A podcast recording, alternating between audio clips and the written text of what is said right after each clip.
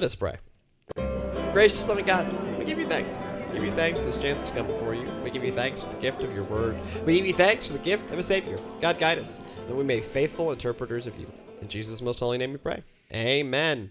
Um, good after. I usually say good evening. It is not. Good afternoon, friends. Um, and welcome uh, to another edition of Scripture Talk. Yeah, we're not at our normal time. Yeah, Uh, the blaring sun. yeah, the blaring sun. Well, I mean that's how it key. in the you know in the summer when we do these True. on daylight savings time. This is a non-daylight savings episode. You wouldn't know it for as bright as it is in the studio. I had to turn the lights up, not turn the lights down. Um, it's Sunday afternoon. Uh, I am. Hopefully, Lord willing, I will be in Asheville, North Carolina this time tomorrow. Uh, there is some debate um, uh, because 2,000 flights were canceled today.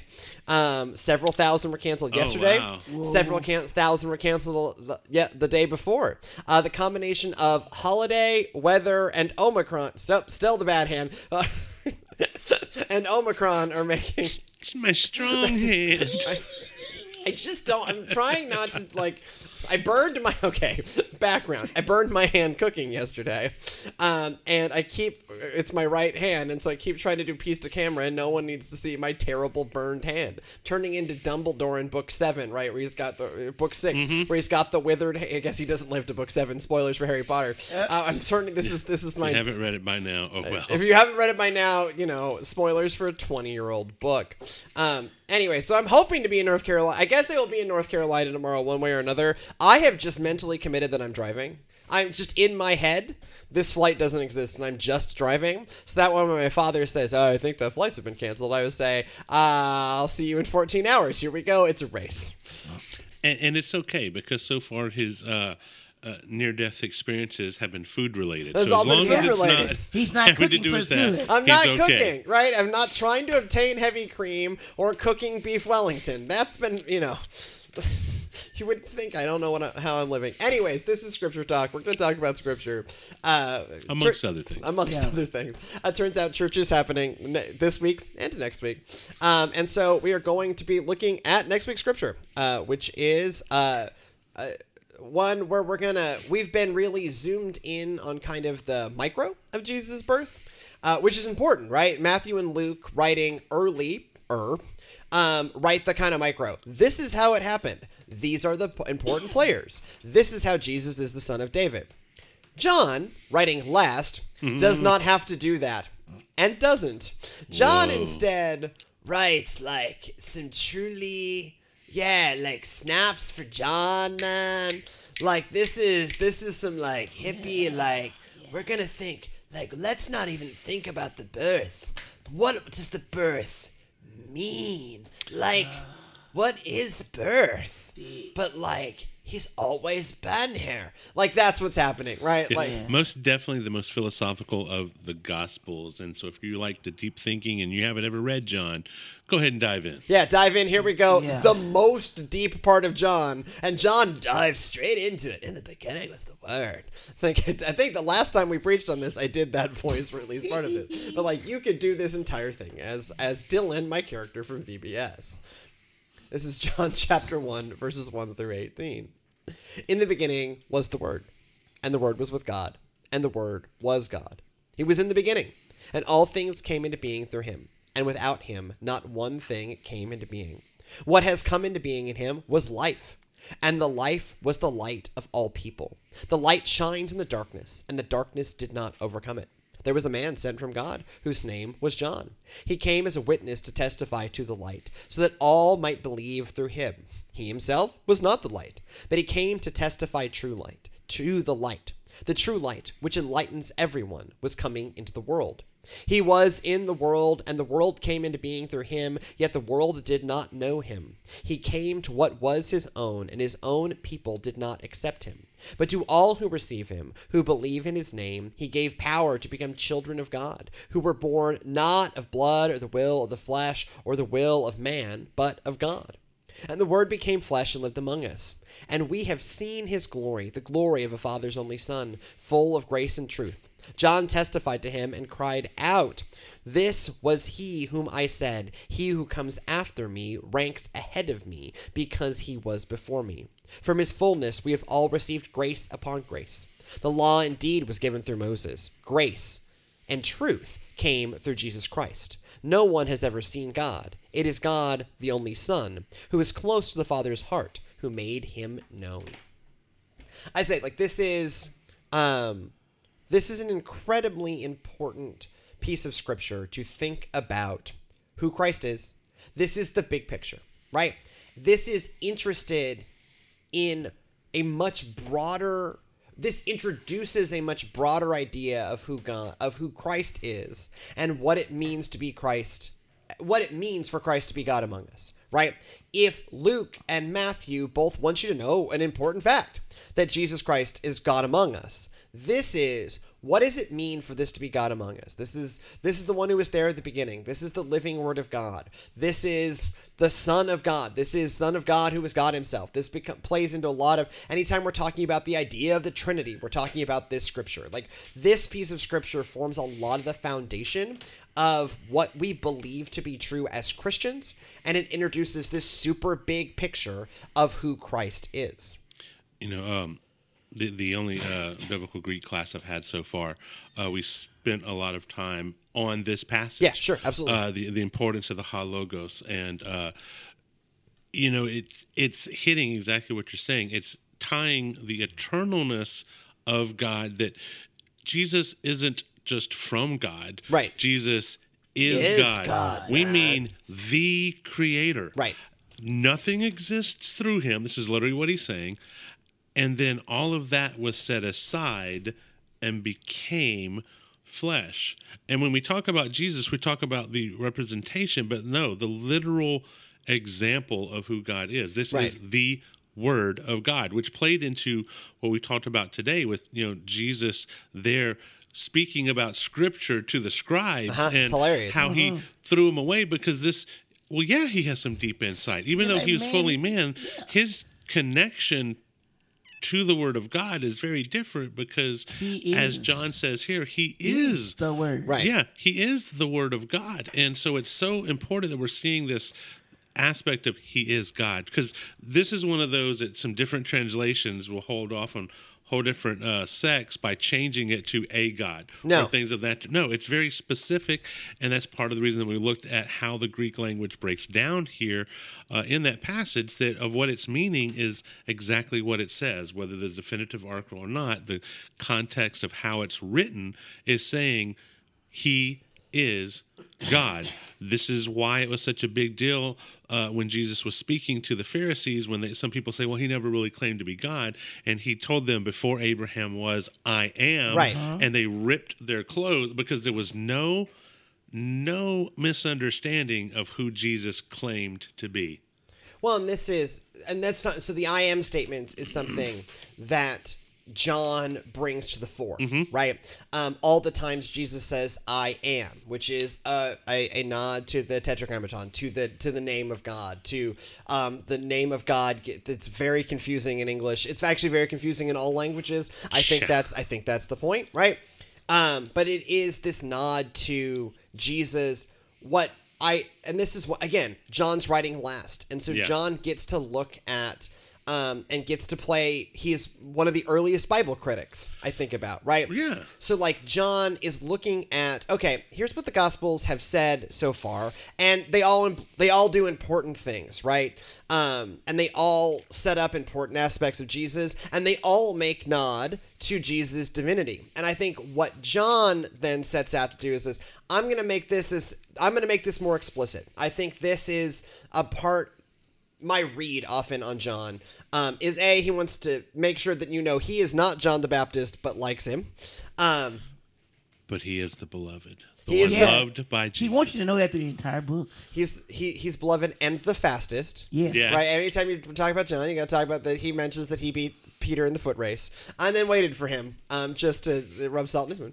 Um, but that John, to me, one of the things he is very interested in is getting this part right. It's not necessarily corrective. It is more he knows what's been written. He now knows what we need to emphasize more. Yeah, um, so you definitely, especially with Mark, but Matthew and Luke, it's this this sense of we need to make sure the story's down. Right. We have this where John has had some time to look at it, and it's almost like what we were talking about the the Talmud and the Midrash. You, Yeah. You've got this. Okay, well, let me do a little more explanation and go a little bit deeper than just telling the events that happen, but really going into the what's going on in the midst of these events. This is my big cheap tablet and number two pencil moment where you draw me a picture Yeah. so you can explain it to me in full detail what you're talking about. Well, and John is writing for a very different audience than the other three. He's So- writing to the Greeks. He's right? writing to very philosophical Greeks. Yeah. He is writing um he there it is not just John by personality, we, we, but this is the audience is is a much more Greek audience. This is a much more Greek philosophical audience. And so Mark is writing for the Christian community, seems to be writing for the early Christian community. Here are the key events of Jesus' life Yeah. You know, Matthew writing for an embattled community of at least somewhat Jewish Christians, um, to say, you know, here's here's here's what we need to do. Here's who we need to be um, in the face of what we're going through. Um, Luke is kind of writing the the two part epic, the two part Greek biography of Christ and the early church, writing presumably for the Pauline church, which is somewhat Jewish Christian, somewhat Greek Christian, but Luke is coming out of the Paul school. And then you have this whole other school of thought floating out here, um, the John school, that is much more interested in reaching a Greek philosophical audience. Yeah. And so, for a Greek philosophical audience, this is why you've got a. Fr- this is part of why you open with this frame. You open with a thesis statement. You don't open with a with a Jewish genealogy. And um, I, I'm planning on getting more into it as I'm prepping the sermon. But there's there's also an understanding of the logos that already existed in the Greek philosophy. Yes. That's being played on here. Why it's specific that he's saying ha logos. Yeah, and so there is this like so a lot of you know Platonism, um, very big Platonism, very big. Yeah. Um, and Platonism very big in Greek philosophy at the time where this is happening. And so you have this whole idea that in Platonic philosophy, you have this idea of the ideal, um, and that everything is an earthly, lesser earthly representation of the ideal concept. So um, here is cup, right? This is uh, there is some sort of platonic ideal of a cup that this doesn't quite reach, um, and so when you start to get kind of spiritual about Platonism, you start to understand that like there is the the ideal being, um, and that we as all beings are like a lesser manifestation of this. And so part of what John is doing is going that ideal being, that ideal manifestation of beingness, is right here. Yeah. I mean, so you think of something that's an ideal, something that's perfection, uh, Yes. especially in a philosophical sense. Yes. It's up there where it can't be touched. Right. We can't reach that. And so the reality of it is, is God says, "You're right, you can't." But guess what? But guess what? I can I reach, can reach you. you. Yes. And that's what the incarnation is the word becoming flesh so that we can access. Right, and it and it is and it is not a lesser f- and part of what John is Yeah, is drawing out lessening of is it's not a lesser form. It is fully God, right? Nothing came into being um, without him, right? Like Yeah, this yeah. is what was there at the beginning, took on flesh. This is the light. That ideal being, that I that platonic ideal of being. Giant, giant idea of God's spirit putting on flesh like a coat and Yeah. coming in to the world. which was also John's, you know, as there's that this crossover ministry, is John's answer to Gnosticism. Yes. Because uh, the Gnostics believing that flesh was evil, therefore Jesus couldn't have been uh, this whole fleshly thing, and that's what that whole thing that you- you hear Paul talking about about well, you know, it was a not a bodily because the flesh. But John's jumping right in there with Paul and going, "No, he became Right, flesh. yeah. He became It was it was real. It was not a pseudo No, whatever yeah, there's they no se- so again, like Mm-hmm. this is we we've we've we've played in these waters a lot. uh, Because it is one of those hard things to wrap yourself Yeah. head around that fully human, fully defined, right? Mm-hmm. Um, both, but, but as we've said many times, um, as I alluded to in my sermon today, like you need both parts. Yeah. Right? For if it's just a simulation, then the crucifixion is just a simulation. Right? The, the this is the put on flesh part. The where this is going, it is the ideal. This is God. This is the Platonic ideal of being, which is the lang- the language that obviously God way predates Platonism, but this Right. is playing on a thing that Greek philosophy had really latched onto, and it, it influences a lot of how we talk about God. It doesn't influence who God is. God is right, not God is Baptist. There's Just there's a difference. God is. But- Shout out to our friend at God It's, got- it's not a, God, We it's love not- y'all, though. I'm sure Yeah, they're yeah. lovely people. Their church name is one of the more confusing churches. God is Well, just their sign. Baptist Church. Because God it- is. because inside it's just God is. Right. But on their outside sign it Well, says and, God and they're is out in the newspaper. It Baptist. needs to be God Yes. is, comma, Baptist Church. and if you add that comma or an ellipsis, I would be, uh, or a line break, I would be far better. God is, dot, dot, dot, Baptist Church. Uh. it's a, it's a beautiful concept. So God just is. Um, but Platonism gives us Platonism arrived at this idea of an ideal existing beyond this ideal perfect. Right? This is where like the idea of a platonic relationship. You ever wonder why Yeah. we say it that way, right? Um, because it's not a romantic relationship. Could not be a platonic relationship. This is the like the ideal of a relationship where it can just be true um, uh, brotherhood without a, a sexual component. Right. Um, that's why we call it pl- purely platonic. By the way, fun fact. Um, but so that now you know. now you know. The more you know, right? Um, but this is using a concept, a philosoph- philosophical concept that got aligned enough with who God is to give John a window, give John an ability to give the Greek his Greek audience, largely Greek audience, a window in. It, it, it hits that uh, important aspect of you know as you were saying of the- theology. I was thinking through my uh, systematics class, and as you were talking and describing it, I, I heard him saying you know that uh, you cannot redeem that which you are not, and Right. only God could redeem. Therefore, it had to be a hundred percent man and hundred 100% God God. had to. Yeah. And and that's what this verse is reminding us that when we think of God, this isn't the abstract Greek pantheistic Right. view of gods who had no, no. full of flaws. But No, no, no, no. We're talking the one who created everything. Without him, nothing can be.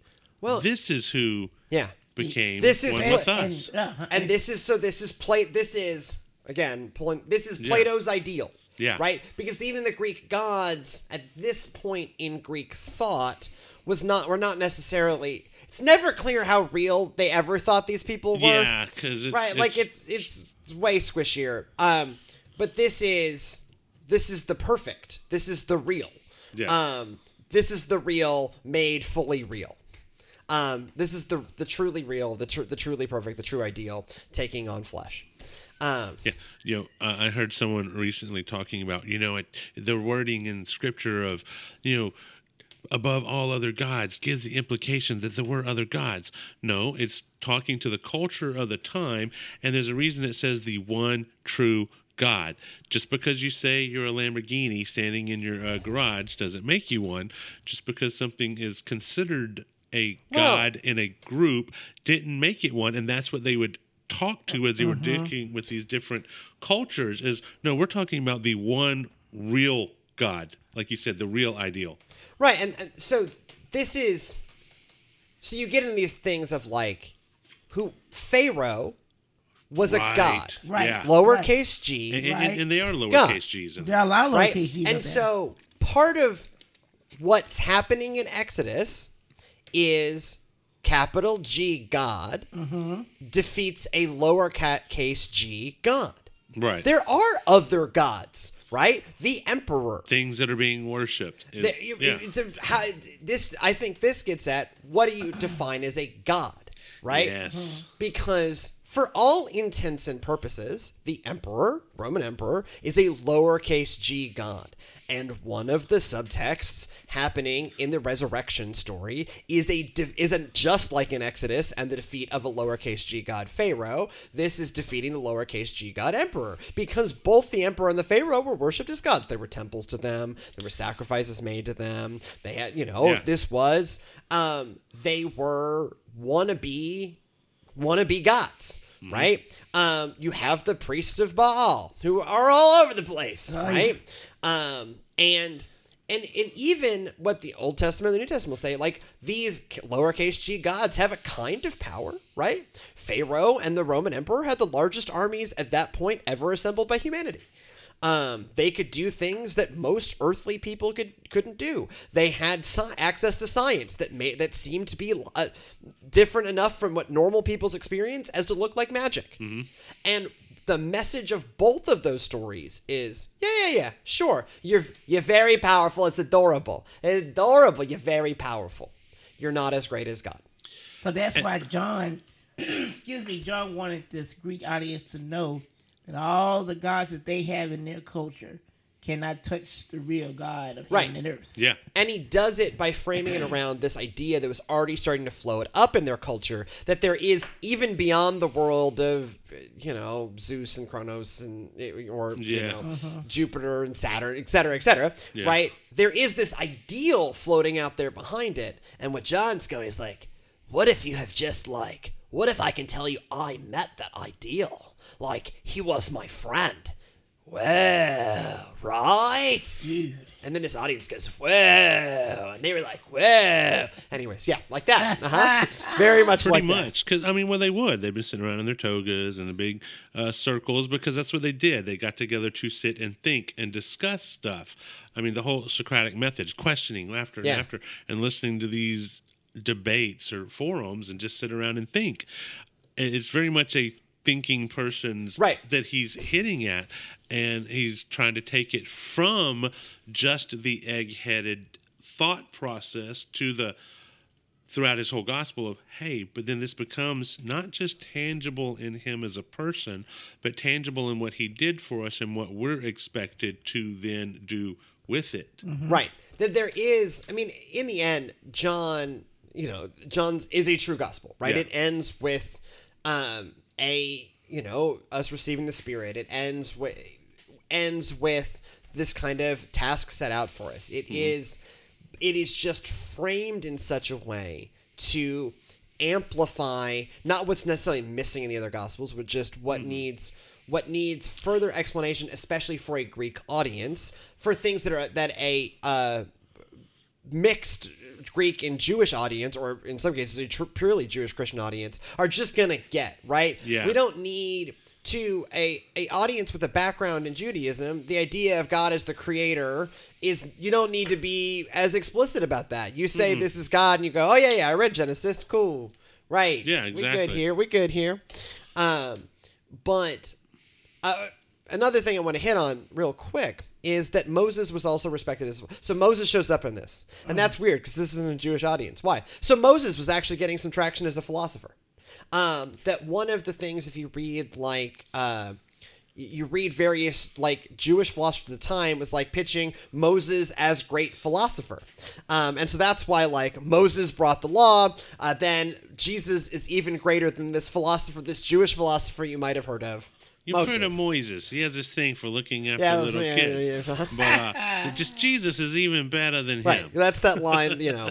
Um, from the fullness we have received, grace upon grace. The law indeed was given through Moses, and grace and truth through Jesus Christ. No one has ever seen God. This is the Platonic thing, right? It is God, the only Son, who is close to the Father, who has made him known. That Jesus builds that bridge. Um, and this ends up, you know, this ends up uh, uh, cascading and cascading um, into who we understand, who we know God to be, and making God known across a Yeah. huge cultural divide. And that is probably as good a place as any uh, to bring uh, this uh, episode in for a landing. Um, thank y'all uh, so much for tuning in. Uh, next week, we are back on our normal schedule. We will be doing a podcast 6 p.m. Monday the 3rd. With a little bit. I mean, with a little bit of luck, who knows? Although the you know the stream seemed relatively stable at the moment, so I know this, this must be a good magic time. I mean, it's a magic time. Uh, the you know the the internet tide has been in. Uh, we got a Christmas card from Zito. Uh, and I hope I- you shredded it. no, no, I put it on Ken's station. I, yes, I- he I- wanted to make sure he saw I it. wanted to make sure that Ken. Ken did something with it because Yeah. it was not still there when I got No, there. no, it's, Yeah. it is gone now. I Uh, Merry, shredded mine. Merry Christmas. I didn't weirdly we didn't get one here. I wonder why. It's actually because the church is billing it. It's one account, but Yeah. we're gonna go with. I'm definitely not on their Christmas card list. Um, but yeah, we will be back to our normal um, schedule as of uh, next week. Um, so uh, Monday, the third of January. Um, if you have any feedback for this show, you can post a comment here on Facebook, over on our YouTube channel, where it'll be going up uh, very soon. Up on our website, PalestineGrace.com/videos. You can email me, GraceChurchPalestine at gmail.com. Um, and tune in next Monday, 6 p.m., uh, for another edition. Uh, but go in peace to love and serve the Lord. Fear not. Stay well. God is with us. Here we go. Everybody dance.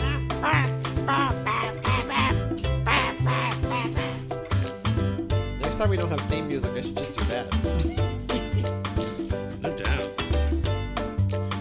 I did uh, jokingly hum my own prelude out at Wesley today. Nice. Awesome.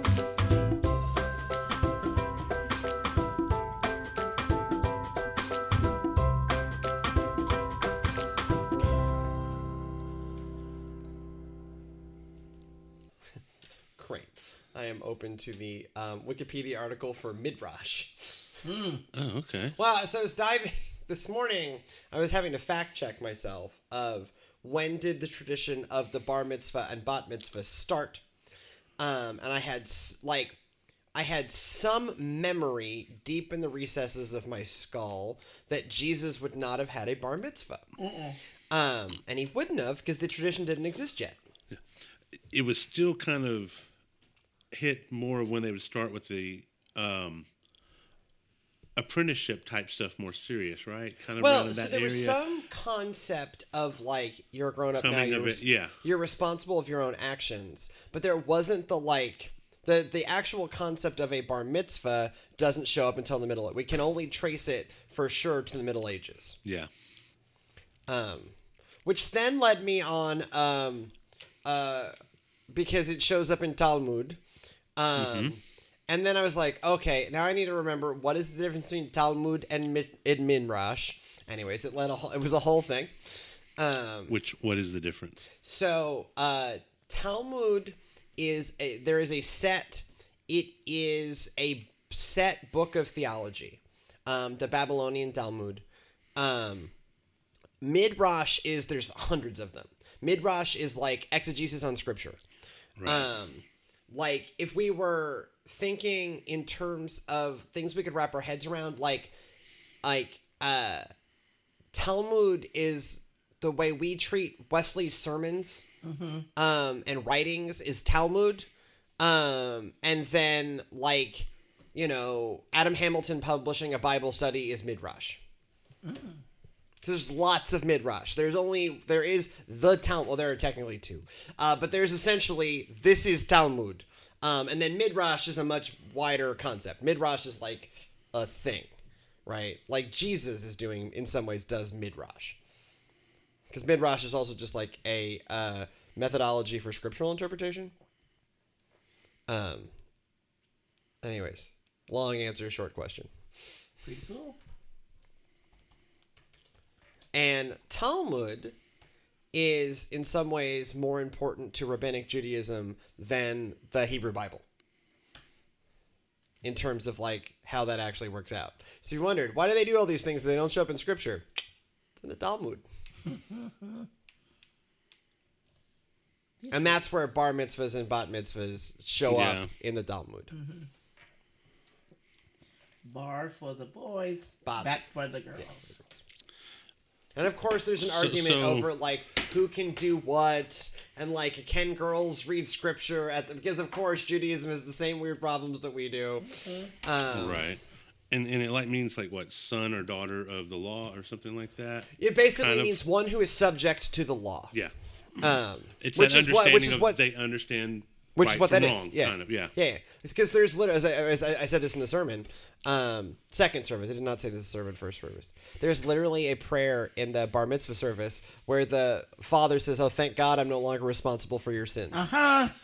That the is a- age of accountability. That is Well, literally a part of the uh, of the bar mitzvah service. Is the father said uh, formally says, "Thank God, I'm no longer responsible for your your own your sins. That's on you now." Uh Huh? Um, it's where you are now subject to the law for yourself. So they start playing.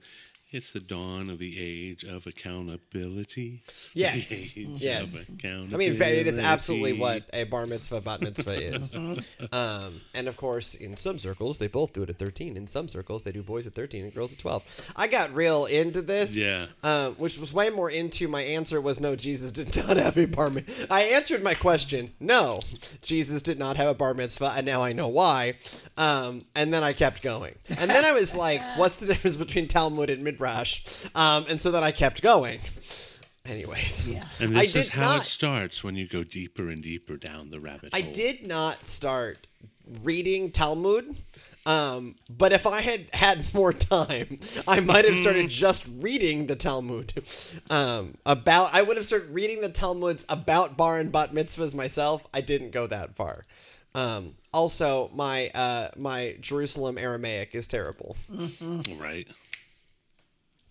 So that was my week. it's Christmas week. What are you doing, Pastor Trey? I'm really confused as to the difference between Talmud and Midrash. Is this relevant? Not technically.